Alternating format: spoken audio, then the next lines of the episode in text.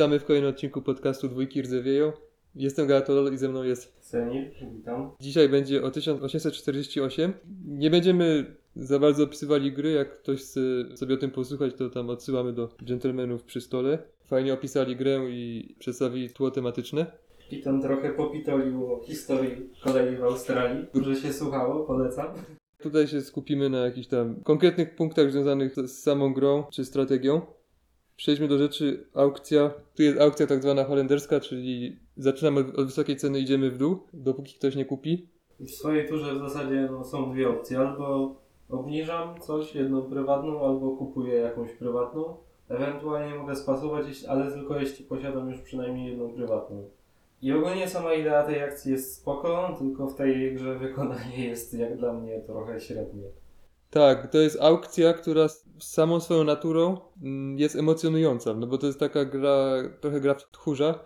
Kto pierwszy się złamie i weźmie to, jedni chcą wyczekać, by to jeszcze bardziej spadła cena, inni, inni właśnie jednak już nie no, ryzykowali i to wezmą wcześniej. Jest taka sytuacja, że no, obniżam to, czy czekam, aż jeszcze ktoś może inny obniży. Tylko czy wtedy do mnie z powrotem dojdzie, czy ktoś tego w międzyczasie nie kupi. Tak, dokładnie. I tu niestety to nie do końca działa, ponieważ są minimalne ceny. Różnica między maksymalną a minimalną ceną to jest 30 funtów.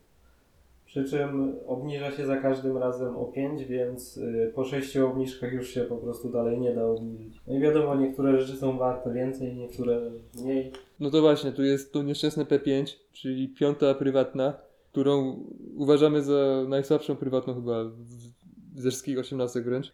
Był jakiś kandydat ostatnio, tylko nie pamiętam w jakiej grze i jaka to była prywatna, która była potencjalnie jeszcze gorsza. Chyba w tle ta jedna. Tylko potem się okazało, że nie jest aż tak zła.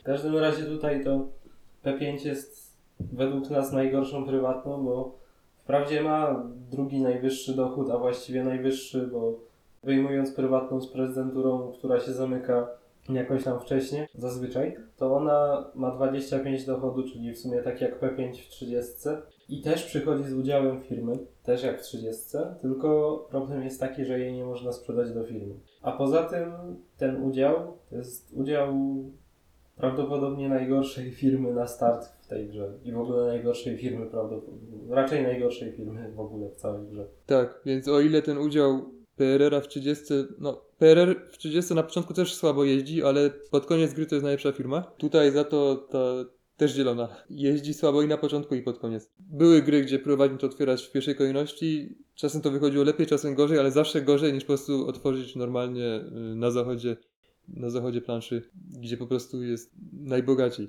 I z tego powodu w naszej grupie ta aukcja wygl- wygląda tak, że po kolei bierzemy po prostu drogie prywatne, w ogóle ich nie obniżając, byleby zmniejszyć szansę, że to my dostaniemy P5. Czyli na przykład P4, tak, najdroższa sprzedawalna prywatna, jest u nas brany w pierwszym piku. Zresztą ona, ona ma też spoko zdolność. Prawdopodobnie może trochę mylnie brana tak szybko, ale ogólnie jeśli chodzi o te wartości prywatnych, to gdzieś czytałem, że chyba JCL uważa, że te prywatne i tak są za drogie w stosunku do tego, co, co dają i co można z nich wyciągnąć i że ten próg minimalny jest po prostu za wysoki. I że one są, rzeczywiście są warte dużo mniej niż minimalna cena, którą można za nią zapłacić w. Tak, on, on to ciągle powtarza, ale nie do końca się zgadzam, ponieważ to P5 jest tak słabe.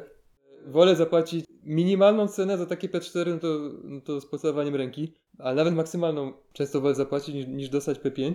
I właśnie trzeba to mieć na uwadze, bo jak potem gram z innymi ludźmi, to też mam odruch, żeby od razu P, P4 brać za maksa, ale właśnie lubię być wtedy czwarty, żeby zobaczyć jak oni grają. Czy oni są obniżający, czy, czy właśnie biorą od kopa.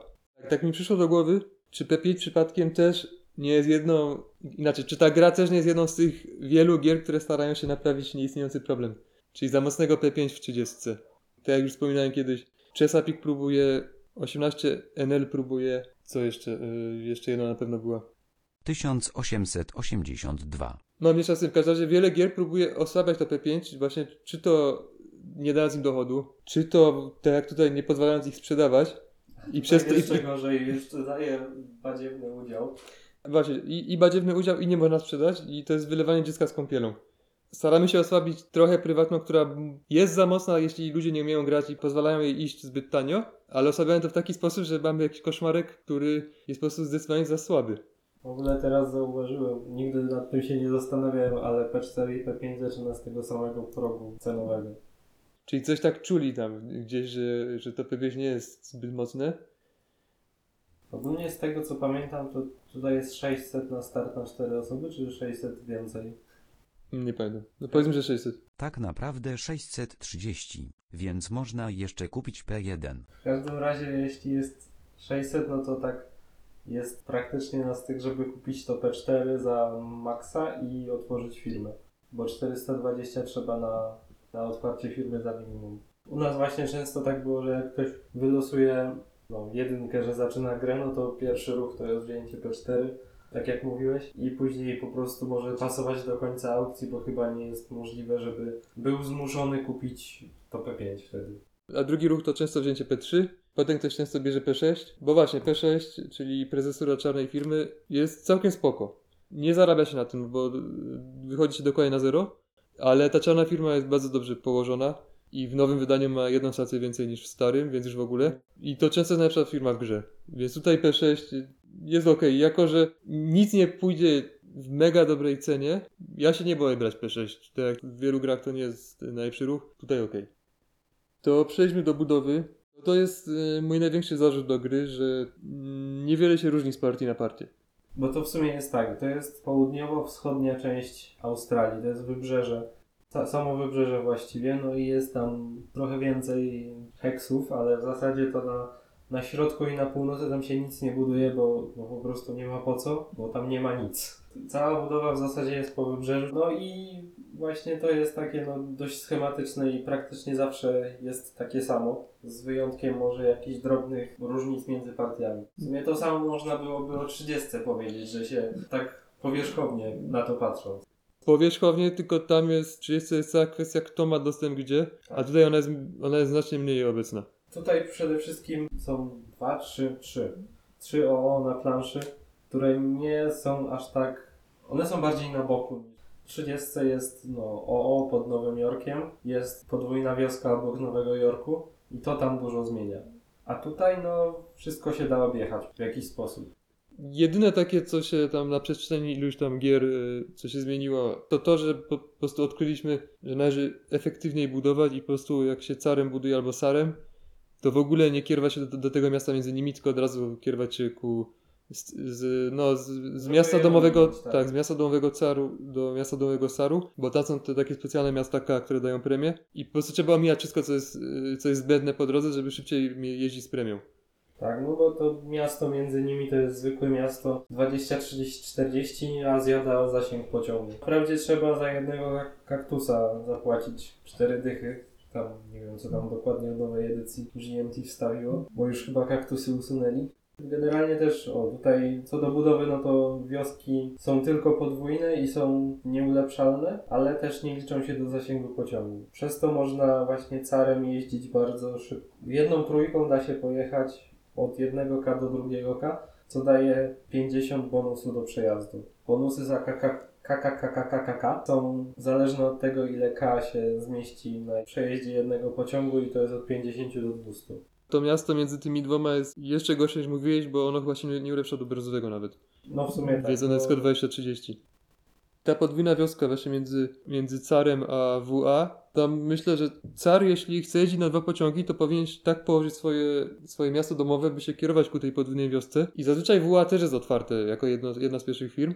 Właśnie, za, właśnie zawsze te, te zachodnie firmy są w pierwszej kolejności otwierane.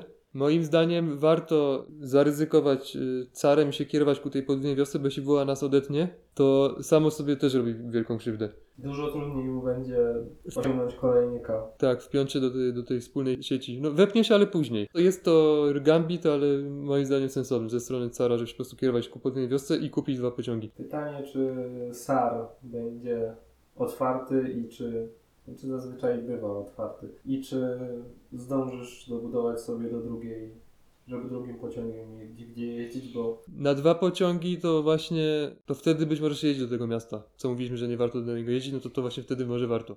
Ogólnie to jeszcze te miasta K, poza tym, że jest bonus za przejazd między nimi, to one są po prostu mocniejsze też. Żółte są normalne, ale później im dochód wzrasta o 20, zamiast o 10 jak zwykłym miastom, czyli jest 20, 40, 60, 80, bo tutaj są też, dochodzą do szarych kafelków. Pod koniec gry są budowane objazdy oczywiście i wybór brązowych kafelków jest trochę bardziej ograniczony niż 30. To tak warto mieć na uwadze, że, że może zabraknąć czegoś, co chcemy, bo jest ich po prostu mniej. Czasem się buduje ten, to, taką autostradę na północy do tego Alice Springs, żeby jeździć specjalnym pociągiem i to są chyba jedyne razy, kiedy tam się coś buduje. Znaczy to w sumie też jest dobry, w miarę dobry obwód, ale nie aż tak dobry jak miasta K. Nie opłaca się jeździć tam, jeśli można jechać do K. To jest ta mechanika tego pociągu GAN specjalnego, który jest tani i można go mieć obok zwykłych pociągów i on musi tam jeździć właśnie. No to jak, jak się go ma jest się firmą na wschodzie, to nie ma wyjścia i trzeba się przekopywać. Zawsze to jakieś plus 100 do dochodu. W zasadzie to działa tak, że no, jeździ od jakiejś stacji do tego Alice Springs i liczy tylko te dwie rzeczy bez niczego po drodze. I jak się już go ma, to się zawsze będzie wypłacało. Choćby się nie miało zwykłego pociągu, to ma się jednak jakiś dochód, więc jak się chce, to można się już nigdy nie cofnąć na giełdzie. Nawet jeśli się przerzuci, przerzuci pociąg albo coś. A co do cofania na giełdzie? To mamy pożyczki, Bank Anglii. Tak, no właśnie, Bank Anglii, moja ulubiona, ulubiona mechanika firmy państwowej, ponieważ działa to jak firmy państwowe w innych grach, czyli że niejako przejmuje firmy, które są w tarapatach, ale nie ma tu w ogóle liczenia tras dla czterech ósemek na przykład. Jak to było w tle? No właśnie, czy- innych tego rodzaju okropieństw. Tu po prostu wszystkie stacje, które przejęta firma miała, stają się stacjami banku i odpowiednio wzrasta dochód banku, więc jest to takie poczucie, że, że to się zmienia w ciągu gry i że gracze mają na to wpływ, że to żyje swoim życiem, ale jednocześnie nie jest to w ogóle upierdliwe. Tak, no dużo łatwiej obliczyć dochód sumując miasta niż, wymy- niż wymyślając jeszcze jakieś tam trasy.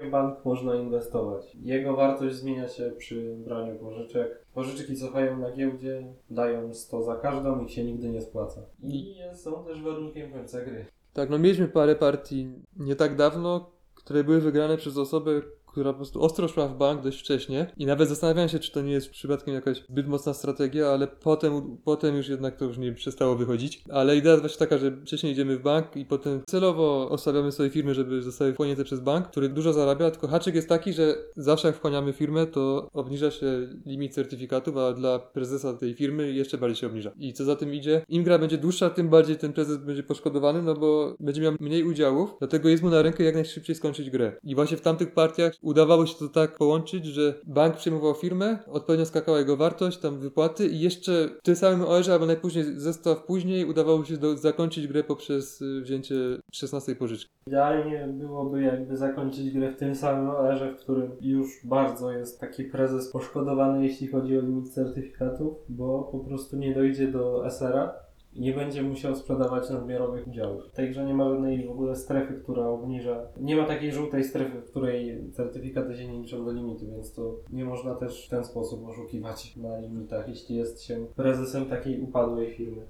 Ogólnie jeśli ktoś jest właśnie w takiej sytuacji i gra się nie skończy, to raczej nie wygra. Jako kontrstrategię, może nie do końca kontr, ale taką zupełnie przeciwną temu podejściu, jest kompletne unikanie pożyczek, ponieważ za każdą pożyczkę firma się cofa dwa pola na giełdzie, a przyrosty na prawo, prawej stronie giełdy są już no, dość znaczące. W okolicach tej kolumny, w której się firma otwiera, no to różnica między cenami to jest 10. A już dwa, dwie komórki na prawo jest przyrost o 20, później już dwie kolejne to jest 30 i tak później 40, 50, więc im, więc jest powiedzmy taka nagroda, dodatkowa nagroda za to, że nigdy firma nie brała pożyczek ani nie wstrzymywała. To jest jedna z moich ulubionych giełd w osiemnastkach, bo strasznie lubię właśnie jak są potężne przyrosty w końcowym punkcie giełdy i właśnie może, i może przez tę grę i potem patrzę na inne giełdy, w tym nawet 30 i tam, tam nie są aż takie skoki. W 30 chyba ostatni skok linii poziomej to jest 25. Tak, tam są dużo powiedzmy subtelniejsze przyrosty. Tu jest 50. Podoba mi się to, bo mogę mieć mniej udziałów, mniej, mniej gotówki, gorzej płacącą firmę, ale jeśli mam udział właśnie w tej jednej firmie, która już tam jest blisko tego krańca, a inni są znacznie dalej, to jest ciągle nadzieja, że, że mój wynik nie będzie zły. To jest gra typu, w której chyba liczą się dobre udziały, a nie ilość udziałów. No chyba, że wszyscy są koło siebie na giełdzie. To są właśnie dwie główne strategie. Albo na wartość giełdową i tam zazwyczaj trzeba otworzyć drugą firmę, która będzie karmiła pierwszą, podrzucała jej pociągi, żeby ta pierwsza się nigdy nie, nie zatrzymała. I nawet kiedyś tak wiecznie próbując grać tą strategią, doszedłem do wniosku, że być może się opłaca to robić to na odwrót i niech ta druga firma będzie tą naszą docelową tak naprawdę, a ta pierwsza za- ją karmi, że trochę prościej jakoś mi było to zgrać. Kwestia taka, że tą pierwszą jesteś w stanie osiągnąć większą wartość giełdową, bo będziesz miał do tego więcej czasu. Tak, no właśnie niby to powinno być oczywiste, że, to, że pierwsza powinna być tą docelową. I będzie miała też więcej czasu na budowanie torów i tak dalej, i tak dalej. Co do firm, jest jeszcze taka jedna, którą można otworzyć yy, dopiero w szóstej fazie lub zostanie spełniony warunek połączenia dwóch miast na wybrzeżu. To jest firma z kangurem. Historycznie to była jakaś kolej, która chyba łączyła dwie części wybrzeża, czy tam całe wybrzeże. I ona ma tutaj, wpycha się w miejscach ze swoimi stacjami domowymi. Ona no, siłą rzeczy może być dość późno otwarta. I pytanie, czy ona jest taka dobra? Nie jest zła, ale jak można mieć inne, to lepiej mieć inne. Bo w niej często trzeba trochę w ciemno kupować udziały, jeszcze nie wiedząc kiedy konkretnie zacznie operować. Bo można kupować już zanim zacznie operować, no to żeby sobie zarezerwować prezesurę, czasem się to zaczyna robić już wcześniej. No i te udziały wtedy po prostu sobie leżą. Nie mam zdania na jej temat. Na pewno mam tak, że czasem zdarzały mi się partie, gdzie gra mi się trochę dłużyła i tylko marzyłem, żeby nikt jej nie otworzył. Ja pamiętam, że w pierwszich partiach, które graliśmy przez internet, jakoś ten kangur był super mocny, bo e, były sytuacje, w której dosłownie jeździł po wszystkich 5K i to jest plus 200 do dochodu. Miał diesla i sobie leciał po całym wybrzeżu i to było taki masakryczny dochód z tego szedł. Później no to w sumie ani kangur, ani żadna inna firma nie osiągała tych wszystkich 5K, no bo wszystko było poblokowane albo w ten lub inny sposób. Między tymi K jest tyle miejsc, w których można kogoś zablokować, że to jest po prostu praktycznie nierealne jeżdżenie dieslem po całym wybrzeżu, jeśli będą dobrze stacje stałe. A właśnie, jeśli chodzi o diesle, to tutaj jest taki, taki drobny wyjątek, który łatwo przeoczyć.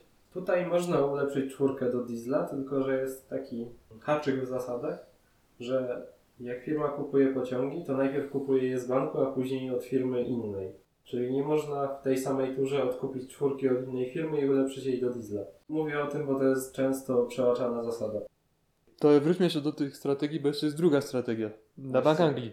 Chcemy mieć dwie, może nawet trzy firmy. Tanio to nas nie obchodzi za ile otwarte. Właśnie im taniej, tym lepiej, żeby, mieć, żeby szybciej po prostu, żeby ich więcej móc otworzyć w ciągu gry. I je zamykamy po prostu. Nie od razu oczywiście, ale nie przejmujemy się tym, że się zamkną. I jeszcze uprzednio sobie kupujemy udziały Banku Anglii. I mamy taką chwilową dopałkę. Jeśli sobie właśnie otworzymy tanio, dzięki czemu nam zostanie kasa, y, za którą sobie kupimy udziały Banku Anglii i potem zamkniemy taką firmę, no to w tej chwili możliwe, że, możliwe, że mamy przewagę nad innymi, tylko właśnie trzeba potem już y, liczyć na to, że gra się skończy, a nie, a nie będzie trwała jeszcze nie wiadomo ile, no bo wtedy y, nas zacznie boleć ten limit udziałów. Trzecia strategia potencjalna, czyli na tanie firmy, ale bez Banku Anglii, raczej nie ma sensu, ponieważ tu bardzo brakuje kasy w tej grze, bo tu nic nie płaci do skarbca. Jedyną, jedynym sposobem płacenia do firmy jest albo wstrzymanie, albo wzięcie pożyczki. I tak swoją drogą, wypłacenie i wzięcie pożyczki rusza nas na giełdzie tak samo jak wstrzymanie. Więc często się opłaca wypłacić i wziąć pożyczkę, jeśli chodzi nam tylko o właśnie o takie drobniejsze pieniądze, bo mamy kasę z, z udziałów i mamy kasę w firmie. A na giełdzie jest tak samo. Tylko właśnie tutaj to jest jedna z tych gier, gdzie akurat liczba udziałów nie ma takiego znaczenia, co, co zresztą już mówiłeś. Bo właśnie jak mamy tanie firmy, to one nie mają kasy na pociągi i się po prostu zamkną. Lepiej tego unikać, o ile nie, nie idziemy w Bank Anglii. Tak w ogóle to czasami firmy są zmuszone wręcz do brania pożyczek, ponieważ tutaj nie można sobie dopłacić do kie- z kieszeni jak się nie ma pociągu, tylko trzeba wystawić weksel do banku i masz, daj mi pieniądze na pociąg. A czasami wyjdzie na to, że tych pieniędzy nawet jest za mało i wtedy firma już się prawdopodobnie zamknie. Bo ogólnie można brać tylko jedną pożyczkę na OR, a za każdą kolejną przymusową cofamy się o jedno pole więcej niż za tą pierwszą, czyli Pierwsza pożyczka to są dwa pola w lewo, trzeci, druga trzy i każda kolejna trzy, więc tutaj w bardzo łatwy sposób można sobie firmę zamknąć. A jednocześnie robi się wtedy dobrze ludziom, którzy mają udziały banku. Bardzo dobrze, bo to nagle, jak ci nagle o trzy, trzykrotnie skacze bank, no to udziałowcy są zadowoleni. A jeszcze co do banku, to w niego się nie opłaca iść wcześniej, jeśli nie ma, zam- jeśli nie ma się zamiaru brania pożyczek, bo on wypłaca tyle co nic na początku sam z siebie. Nie rośnie w ogóle na wartości. W żółtej fazie nie wypłaca nic, w zielonej 10 na udział. To jest trochę żałosne, bo tutaj mimo wszystko dochody, dochody zwykłych firm są dużo wyższe niż 10 na start. Powiedzmy, że jak jeśli będzie dwu, zielona faza, to, to ten car może jechać za jakieś kilkanaście już dwoma dwójkami. I rośnie na giełdzie. W przeciwieństwie do banku, który sam z siebie nie wzrośnie. Co do czasu gry, w szybkim gronie spokojnie można się zamknąć w 3 godziny. Na 4 osoby nawet zdarza nam się partia w 2,5 godziny. Na pewno nie jest to długa gra. Pewnie nowsi gracze to tam muszą liczyć ponad 4, ale to zawsze tak jest. Więc czas gry jest na pewno i plusem. Skalowanie to kiedyś dużo grałem we trzech. Teraz raczej by mi się nie chciało. Są ciekawsze propozycje na 3 osoby. Na 3 jest tutaj śmieszna rzecz, że można mieć 70%. Taki mały wyjątek też. W filmie. W filmie, tak. Najczęściej graliśmy w 4. Tak, i myślę, że w 4 jest najlepiej, ale chcieliśmy to przetestować w 5 i gra, graliśmy też w 5, żeby sprawdzić, czy przypadkiem na 5 P5 nie jest lepsze. Kiedy trudniej jest otworzyć firmę, więc, więc ten dochód z P5, który jest wysoki, co by nie było, być może robi większą robotę. Kiedy jest większa szansa, że ktoś otworzy zieloną firmę wcześniej, bo jest to firma, której wystarczy kupić 50%, jako że jed- jeden udział jest już w grze. Więc graliśmy na 5 specjalnie po to, by sprawdzić, czy może P5 nie zadziała lepiej. Odpowiedź brzmi nie. Z tego co pamiętam, to może nawet aukcja i to, co właśnie związane z, z prywatnymi faktycznie może działało lepiej, ale gra była gorsza ogólnie. No z jakiegoś powodu sama gra już po, po tej początkowej aukcji i pierwszym eserze była jakaś taka mniej ciekawa. Tyle zapamiętałem.